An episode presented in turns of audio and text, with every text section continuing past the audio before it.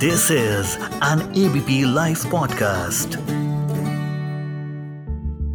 साल 2023 में वैश्विक अर्थव्यवस्था पर दिखेगा मंदी का असर, ऐसा ब्रिटिश रिसर्च एजेंसी का दावा है। साल 2022 के आखिर में यह भी कहा जा रहा था कि साल 2023 तो रिसेशन के नाम रहेगा।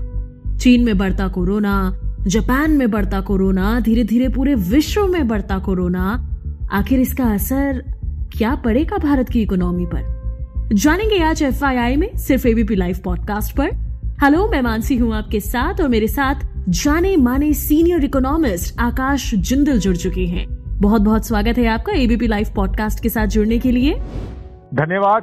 जी सबसे पहला सवाल जो लेना चाहूँगी वो यही कि अब नया साल चूँकि शुरू हो चुका है और इकोनॉमी की बात हमारे भारत की इकोनॉमी की बात हम इस नए साल में करेंगे कोविड के बाद 2022 में इकोनॉमी को ट्रैक पर लाने का साल था। और क्या अब हम 2023 में ये उम्मीद कर सकते हैं कि इस साल इकोनॉमी को पुश मिलेगा? जी हाँ बिल्कुल इस साल इकोनॉमी को पुश मिलेगा। इसके कई कारण हैं। पहले तो हमारी डिमांड और कंजम्पशन जो इंडिया की स्ट्रेंथ मानी जाती है हम्म। वो रिवाइव हो चुकी है। हम्म, दूसरा आईटी सेक्टर और इंटरनेट की जो ऑब्जॉर्प्शन है इंडिया में हम्म। वो कहीं ना कहीं बहुत फ़ायदा दिखा रही है। हम। सब जानते हैं आईटी हम कितना एक्सपोर्ट करते हैं हिंदुस्तान से। हम्म, उसके अलावा डेमोग्राफिक्स क्योंकि हिंदुस्तान की ज़्यादातर पॉपुलेशन यंग है वो भी हमें हेल्प कर रही है। तो 2023 हिंदुस्तान का साल होगा। हिंदुस्तान के लिए बहुत अच्छी ग्रोथ का साल होगा। मेरा तो इतना मानना है मेरी organization Akash Indal dot in का हम्म, कि 2023 में हम्म, हिंदुस्तान की जीडीपी ग्रोथ बाकी दुनिया के मुकाबले ढाई गुना से ज़्यादा तेज़ी से बढ़ेगी। बाकी दुनिया की एक्सपेक्टेशन है ढाई परसेंट के आसपास की जीडीपी ग्रोथ हमारी एक्सपेक्टेशन जो है साढ़े छह से सात परसेंट की सात परसेंट के आसपास की एक्सपेक्टेशन है। अरे वाह जी जी। तो अभी ग्लोबली हम जिस रिसेशन की बातें सुन रहे हैं हम 2022 के एंड से ही देख भी रहे थे बहुत सारे ले शुरू हो गए थे। कुछ लोग उसे आईटी रिसेशन की कैटेगरी में देखते हैं तो मैं आपसे जानना चाहती हूँ उस मंदी को आप कैसे देखते हैं? देखिए ग्लोबली रिसेशन का माहौल है इसके बारे में कोई शक नहीं है। पहले ढाई साल कोरोना हम्म। फिर एक साल रशिया यूक्रेन वॉर और अब कोरोना चाइना में दोबारा सर उठा रहा है।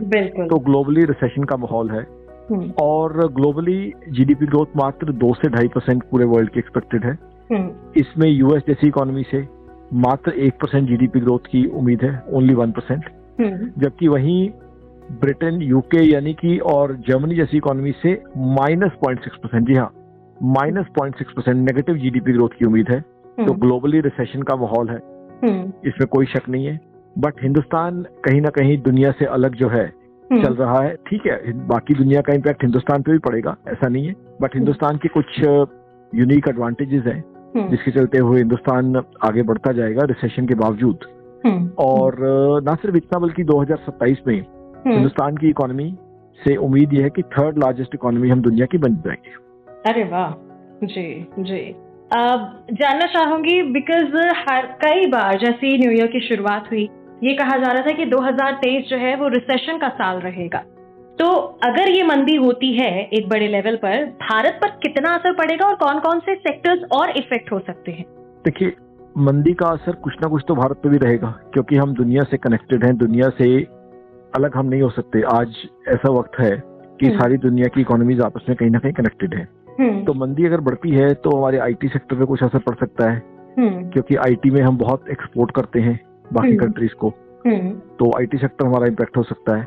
हम्म, मंदी की वजह से जो है हमारा टूरिज़्म और ट्रेवल सेक्टर इम्पैक्ट हो सकता है। हम्म, हो सकता है विदेशों से टूरिस्ट कम आए। हम्म, हम्म, चाइना के कोरोना का इम्पैक्ट भी टूरिज़्म को कम कर सकता है। तो ये कुछ सेक्टर्स हैं और हॉस्पिटलिटी सेक्टर पे भी इम्पैक्ट आ सकता है। हम्म, हम्म, अगर कोरोना भगवान न करे हिंदुस्तान में आता है हम्म, तो यहाँ इवेंट मैनेजमेंट हॉस्पिटलिटी रेस्टोरेंट्स इनके ऊपर इम्पैक्ट आ सकता है। एविएशन पे भी आ सकता है। ओके ओके मतलब कि ये जो कोरोना फिर से उठ रहा है इन चाइना सबसे ज़्यादा जापान वगैरह हर जगह इसका असर काफ़ी तगड़ा हो सकता है एक बार फिर। अगर हिंदुस्तान में ये आता है ज़्यादा तो हम्म, असर हो सकता है। बिल्कुल बिल्कुल। कैसे अपने आप को तैयार करें हम इस आर्थिक मंदी से बचाने के लिए? बिकॉज़ आईटी सेक्टर्स का तो अभी हाल बहुत डरावना चल ही रहा है। कोरोना भी हमारे सर पर खड़ा ही हुआ है। कैसे हम खुद को प्रिपेयर करें? देखिए प्रिपेयर को ये है कि लोगों के लिए जो एम्प्लॉयज़ हैं कंपनीज़ में कॉर्पोरेट्स में हम्म, उनको तो मैं कह रहा हूँ कि अपनी स्किल्स को अपग्रेड करें। हम्म, अपने अंदर वैल्यू एडिशन करें। हम्म, ताकि अगर ग्लोबल बंदी की वजह से कुछ रिसेशन आती है कुछ रिट्रेंचमेंट होती है तो अगर आपका टैलेंट अच्छा है अगर आपने अपने अंदर जो है वैल्यू एडिशन की हुई है तो। आप अपनी जॉब रिटेन कर पाएँगे। तो नॉलेज लेवल टैलेंट लेवल बढ़ाइए।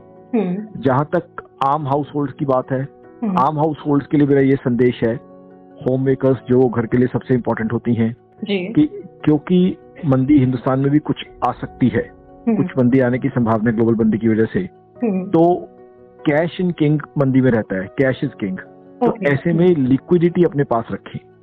घर के जो असेंशियल खर्चे हैं हम्म, वो करें। उसके अलावा कंफर्ट्स और लग्जरीज पे खर्चे कम करें।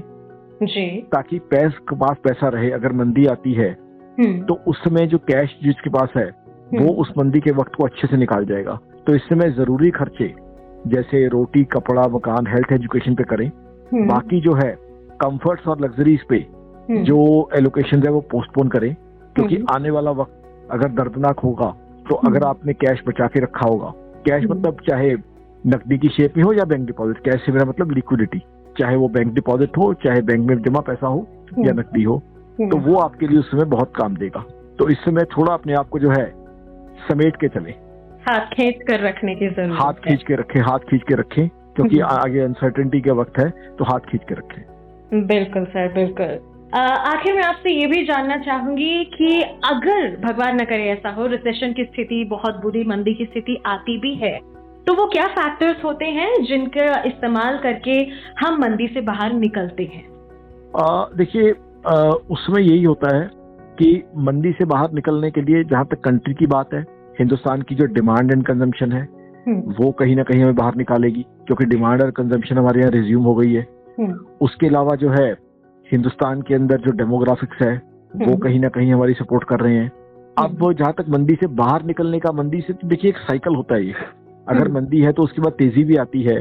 और जहाँ तक हिंदुस्तान की बात है हिंदुस्तान की डोमेस्टिक कंजम्पशन इसमें बहुत सपोर्ट देगी। हिंदुस्तान का आईटी एक्सपोर्ट्स में काफ़ी सपोर्ट देगा।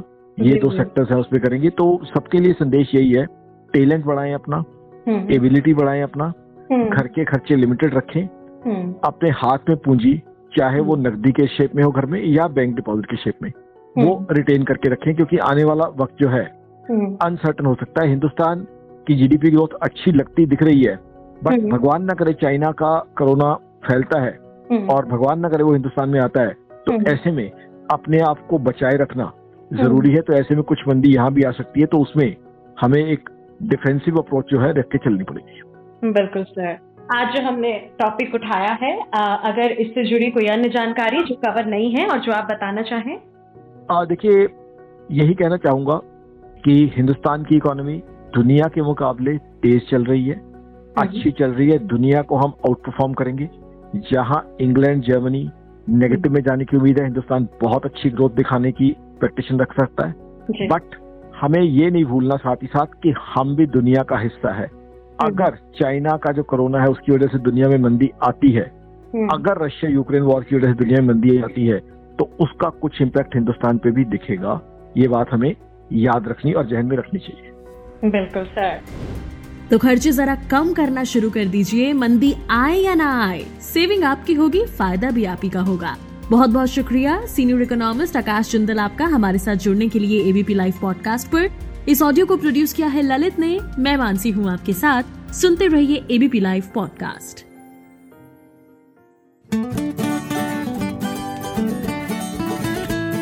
this is an ABP Life podcast.